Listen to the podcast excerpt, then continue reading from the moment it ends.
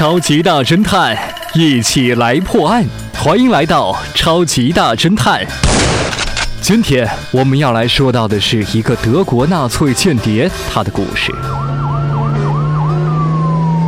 他被捕了，在他的住处搜出了许多氨基比林药片和牙签。审讯开始了，快说，你带着这么多氨基比林药片干嘛？哦，我常常偏头痛，这是一种解痛的药啊，你们都知道吧？那你干嘛又带这么多牙签？哎呀，我牙齿不太好，吃了肉老塞牙缝。好吧，今天就审讯到这儿，吃饭吧，这是给你准备的。土豆烧牛肉，好啊，谢谢谢谢。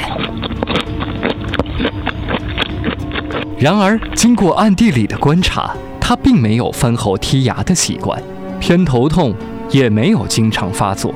这个德国纳粹间谍被判处二十年徒刑。收音机前的各位听众朋友，您就是大侦探，你知道这是为什么吗？